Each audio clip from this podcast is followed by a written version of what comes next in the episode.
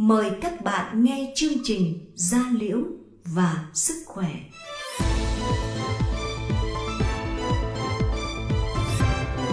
Da Liễu và Sức Khỏe.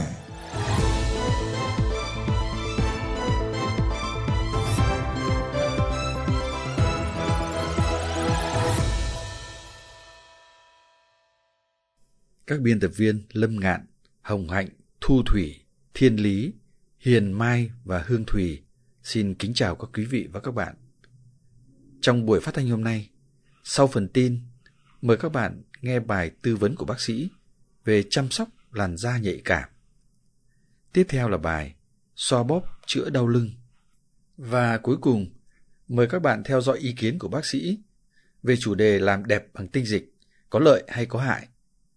Xin mời các bạn theo dõi chương trình. Tin tức da liễu quanh ta.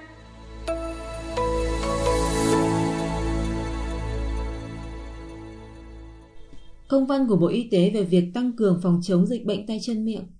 Theo hệ thống giám sát bệnh truyền nhiễm, từ đầu năm hai nghìn không trăm hai mươi mốt đến nay, cả nước ghi nhận mười bảy nghìn bốn trăm năm mươi mốt trường hợp mắc bệnh tay chân miệng, trong đó có bốn trường hợp tử vong. So với cùng kỳ năm hai nghìn không trăm hai mươi, số mắc tăng gấp bốn lần. Bệnh tay chân miệng là bệnh lưu hành quanh năm, lây truyền qua đường tiêu hóa. Trẻ dễ bị nhiễm bệnh do liên quan đến thực hành vệ sinh cá nhân, vệ sinh môi trường không đảm bảo, đặc biệt chưa thực hiện rửa tay với xà phòng thường xuyên. Để tăng cường phòng chống dịch nhằm giảm đến mức thấp nhất số trường hợp mắc, tử vong, không để dịch bệnh lan rộng và kéo dài, ngày sáu tháng tư năm hai nghìn không trăm hai mươi mốt, Bộ Y tế đã có công văn đề nghị chỉ đạo triển khai tăng cường phòng chống dịch, trong đó nhấn mạnh cần tăng cường các hoạt động giám sát, phát hiện sớm ổ dịch, xử lý triệt để tránh để dịch lây lan ra diện rộng, thực hiện tốt phòng tránh lây nhiễm chéo trong các cơ sở điều trị giữa bệnh tay chân miệng với bệnh sởi, viêm phổi và viêm đường hô hấp cấp. Đồng thời tham mưu kịp thời cho Ủy ban Nhân dân các cấp các biện pháp phòng chống dịch hiệu quả phù hợp với tình hình diễn biến dịch bệnh của địa phương. Tổ chức Y tế Thế giới W H O nhấn mạnh, việc cảm thấy các phản ứng nhẹ hoặc trung bình sau khi tiêm vaccine là dấu hiệu cho thấy vaccine và hệ thống miễn dịch của chúng ta đang hoạt động. Vì vậy, cũng như khi dùng bất kỳ loại thuốc hoặc vaccine nào, khả năng có các tác dụng phụ sau khi tiêm vaccine covid mười chín là có thể xảy ra. Các phản ứng sau tiêm vaccine phòng covid mười chín AstraZeneca theo Bộ Y tế đưa ra khuyến cáo như sau. Phản ứng rất phổ biến chiếm trên mười phần trăm, đau đầu, buồn nôn, đau cơ, đau khớp, nhạy cảm đau, đau nóng tại vị trí tiêm, ngứa, mệt mỏi, bồn chồn, sốt nhẹ, ớn lạnh. Phản ứng phổ biến chiếm từ một đến dưới mười phần trăm, sưng và đỏ tại vị trí tiêm, có thể sốt trên ba mươi tám độ C. Phản ứng nghiêm trọng có thể xảy ra, gồm phản vệ, phản ứng quá mẫn muộn. Hiện nay, W H O chưa có đầy đủ dữ liệu thống kê. Bộ Y tế khuyến cáo người dân cần tiêm đủ hai liều của cùng một loại vaccine phòng covid mười chín. Nên tiêm vaccine phòng covid mười chín tối thiểu cách mười bốn ngày với vaccine phòng bệnh khác. Chuyên mục Ý kiến chuyên gia.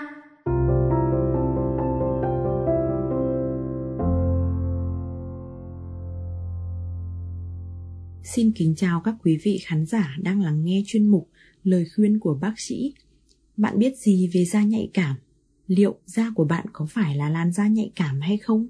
Chăm sóc da nhạy cảm như thế nào cho đúng? Hôm nay tôi xin được cung cấp cho các bạn một số thông tin về da nhạy cảm. Da nhạy cảm được định nghĩa là sự xuất hiện cảm giác khó chịu như châm chích, nóng rát, đau, ngứa sau khi tiếp xúc với một tác nhân bên ngoài mà tác nhân này hoàn toàn không gây ra tình trạng tương tự trên người có làn da khỏe mạnh. Triệu chứng này không thể giải thích được bất cứ trong bệnh da nào khác. Da nhạy cảm là một tình trạng rất thường gặp. Nhiều nghiên cứu cho rằng tỷ lệ da nhạy cảm là một phần hai ở nữ giới và một phần ba ở nam giới trên toàn bộ dân số nói chung. Da nhạy cảm không phải là bệnh da dị ứng hay bệnh da tự miễn mà gây ra bởi các nguyên nhân khác nhau, bao gồm thứ nhất là các yếu tố nội tại của da như tổn thương hàng rào da, tổn thương thần kinh, mạch máu. Thứ hai là các yếu tố trong cơ thể như hormone, căng thẳng, rối loạn cảm xúc. Thứ ba là các yếu tố về lối sống như thói quen dùng mỹ phẩm không hợp lý, chế độ ăn không lành mạnh và việc dùng các chất kích thích như rượu bia, thuốc lá. Thứ tư là các yếu tố về môi trường như ô nhiễm, thời tiết và tia u vê trong ánh nắng mặt trời. Triệu chứng của da nhạy cảm thường rất mơ hồ, thường chỉ là cảm giác ngứa, rát, bỏng, châm chích sau vài phút đến vài giờ tiếp xúc với các tác nhân như mỹ phẩm, nhiệt độ nóng, tia u vê. Những triệu chứng này có thể không xuất hiện ngay từ lần đầu sử dụng mà có thể sau vài lần do hiệu ứng tích lũy. Ít gặp hơn là các dấu hiệu của da kích ứng như da đỏ hay bong vẩy. Bác sĩ chẩn đoán da nhạy cảm chủ yếu dựa vào ba bước. Đầu tiên là đánh giá lâm sàng, thứ hai là cho khách hàng thực hiện bộ câu hỏi tự đánh giá và thứ ba là làm các test kích thích trên da. Chăm sóc da nhạy cảm là một vấn đề gặp khá nhiều khó khăn cho những người sở hữu làn da khó tính này, bởi da có thể kích ứng với bất cứ phương pháp và sản phẩm chăm sóc da nào. Đầu tiên, cần tránh tiếp xúc với tất cả các yếu tố khởi phát nghi ngờ. Bạn có thể dừng tất cả các sản phẩm đang dùng trong hai tuần, sau đó có thể thử lại từng loại một và đánh giá phản ứng với từng sản phẩm. Ưu tiên dùng cho da nhạy cảm là các sản phẩm không mùi, không chứa ethanol, propylene glycol và đã được nhà sản xuất đánh giá tính ổn định từng thành phần. Khi da của bạn đang trong giai đoạn cấp với các dấu hiệu như đỏ, bong vẩy, châm chích nhiều, có thể cần sử dụng đến một số thuốc chống viêm tại chỗ trong thời gian ngắn như corticoid loại nhẹ hoặc thuốc ức chế calcineurin được kê đơn bởi bác sĩ. Đồng thời, cần phải làm mát da để giảm cảm giác bỏng rát và trong trường hợp này, ưu tiên dùng xịt khoáng. Cần cung cấp cho da những loại dưỡng ẩm không mùi, không có chất kích ứng. Ánh nắng cũng là một trong các nguyên nhân gây nặng lên tình trạng da nhạy cảm, nên cần tránh nắng tích cực bằng mũ, nón, khẩu trang và đặc biệt là không quên sử dụng kem chống nắng hàng ngày. Da nhạy cảm là một tình trạng da không nghiêm trọng nhưng rất hay gặp. Nếu nghi ngờ rằng mình có một làn da nhạy cảm, hãy đến gặp bác sĩ da liễu để được khám và tư vấn một cách hợp lý nhất. Chuyên mục văn nghệ.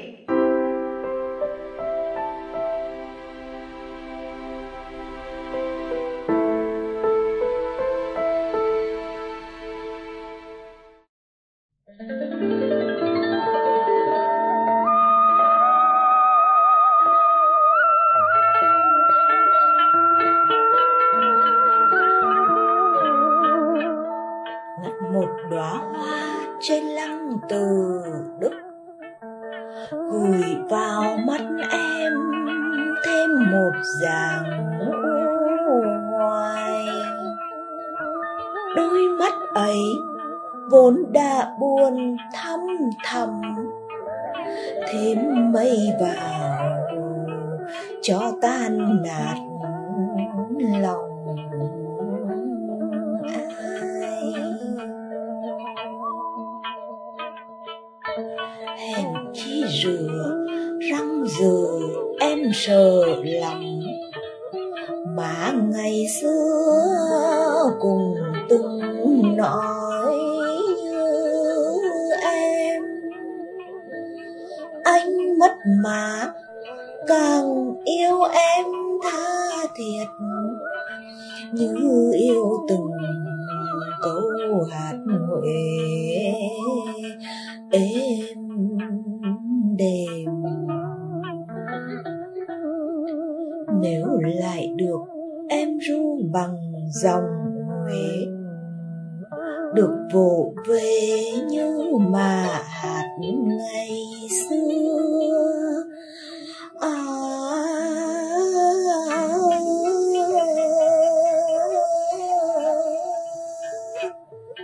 câu hát Huế chứa chan lời dịu ngọt, chết cùng đành không nuối tiếc chi mơ.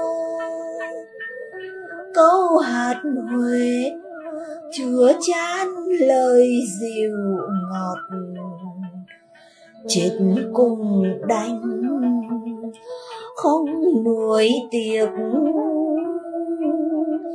chi mô.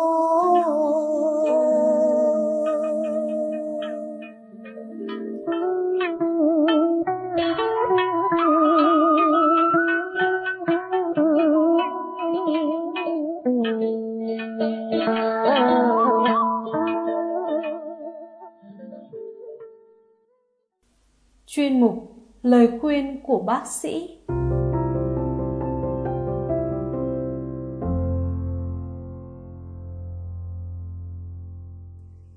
Xoa bóp chữa đau lưng. Đau lưng bắt nguồn từ các tư thế sai trong sinh hoạt, lao động hoặc chơi thể thao, làm vùng cuộc sống thắt lưng cũng như những nhóm cơ chống đỡ quá sức, sinh ra bệnh. Đau thắt lưng cũng có thể là triệu chứng của thoát vị địa điểm thắt lưng, thoái hóa cuộc sống thắt lưng cho tuổi già, lão cuộc sống thắt lưng, viêm cuộc sống thắt lưng do vi trùng hoặc nguyên nhân khác, bệnh viêm chỉnh cuộc sống di truyền, vẹo cuộc sống. Biểu hiện đau nhức một bên hoặc cả hai bên thắt lưng, đau nhói, đau âm ỉ cũng có thể có cảm giác đau nhức, lành tê, có khi lan sang vùng mông. Đau hơn khi lao động hoặc khi thời tiết thay đổi, nghỉ ngơi thì giảm đau. Bình thường tái phát nhiều lần gây hạn chế hoạt động thắt lưng. Một số trường hợp cuộc sống vèo về một bên, có có rút cơ thắt lưng, đau lan tới chi dưới.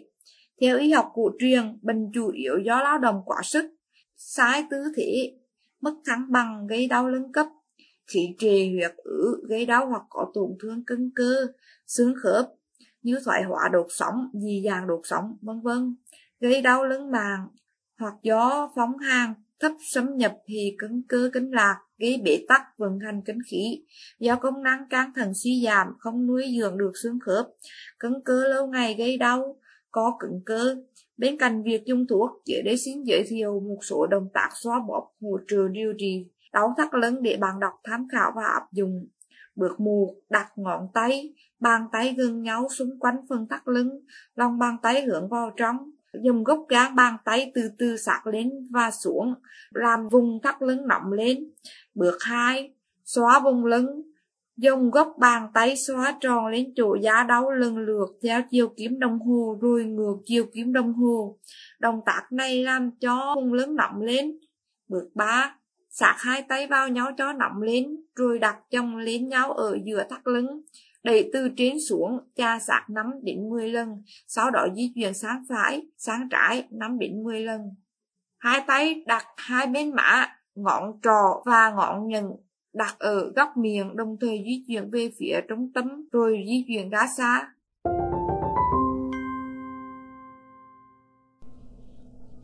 Hiện nay, không ít chị em truyền tay nhau.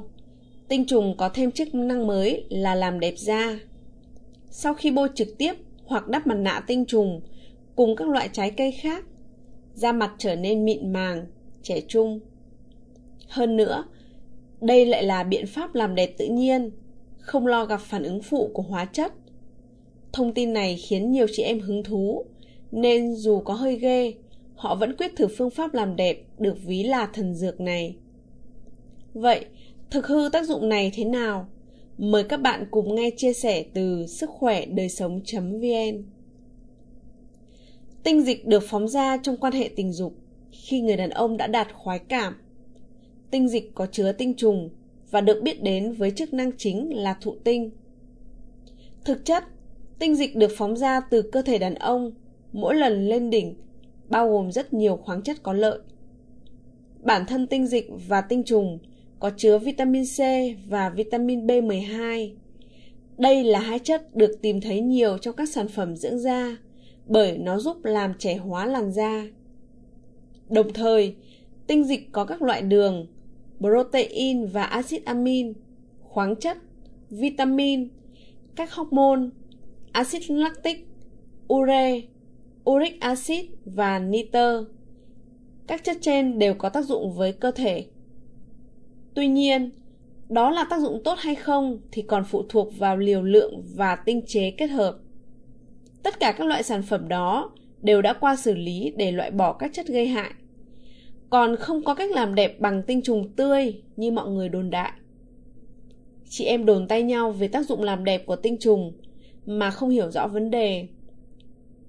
Khâu bảo quản tinh trùng từ khi xuất ra khỏi cơ thể là rất quan trọng. Trong môi trường âm đạo, tinh trùng sống tối đa được năm ngày. Còn ngoài tự nhiên, sau ba mươi phút, chúng bắt đầu chết và mất tác dụng. Khi đó, chị em bôi lên mặt không những không có tác dụng mà còn phải đối diện với nguy cơ dị ứng, nhất là với những làn da nhạy cảm. Muốn bảo quản, chúng ta phải dùng nitơ lạnh âm một trăm chín mươi sáu độ C. Hiện nay, nhiều đối tượng như nam sinh viên, công nhân cũng sẵn sàng cung cấp tinh dịch cho các đầu mối bán tinh dịch làm đẹp. Việc mua tinh trùng không khó, nhưng giá thành thì khá cao và không ai kiểm chứng được tinh trùng đó có mầm bệnh hay không. Chị em cần đặc biệt lưu ý khi sử dụng tinh dịch không rõ nguồn gốc đắp mặt. Mọi người còn có nguy cơ lây nhiễm các bệnh nguy hiểm như lậu, giang mai, nhiễm H I V, viêm gan B. Những trường hợp da mặt có vết thương hở hoặc bị mụn trứng cá, tuyệt đối không tự ý bôi các loại tinh dịch lên da mặt, vì lúc này nguy cơ bị nhiễm bệnh rất lớn. Với tinh trùng của nhà trồng được, mặc dù có thể an toàn hơn khi sử dụng, tuy nhiên các bác sĩ khuyến cáo, chị em hoàn toàn không nên ép chồng xuất tinh ngoài để lấy tinh dịch. Điều đó vừa gây ức chế thần kinh cho nam giới, vừa khiến họ dễ bị chứng di tinh. Có một số ghi chép cho rằng, thời Trung Cổ, người ta đã dùng mặt nạ tinh trùng để trẻ hóa làn da. Tuy nhiên, chúng ta khó kiểm chứng được độ chính xác của các tài liệu này. Hơn nữa, khoa học thời Trung Cổ so với hiện nay cũng hạn chế hơn rất nhiều. Thực chất, trên thế giới đã có các nghiên cứu và sử dụng tinh trùng trong việc làm đẹp, thậm chí còn uống cả tinh trùng. Nhưng việc này cũng chỉ mang tính chất cá nhân, chứ chưa có khẳng định khoa học, cũng như phương cách sử dụng cụ thể. Ở nước ta, việc thử nghiệm chỉ do một số bác sĩ chuyên khoa hoặc phòng khám tiến hành mà chưa có bất kỳ công bố chính thức nào. Chị em phụ nữ không nên lấy khuôn mặt mình để ra thử nghiệm cách làm đẹp bằng tinh trùng, bởi tất cả những gì liên quan đến sức khỏe, một khi muốn đưa vào sử dụng rộng rãi trong cộng đồng, đều phải dựa trên các chứng minh y học với những cuộc thử nghiệm lâm sàng để kiểm chứng hiệu quả. Mọi lời đồn đại đều vô căn cứ và có thể gây hậu quả khôn lường.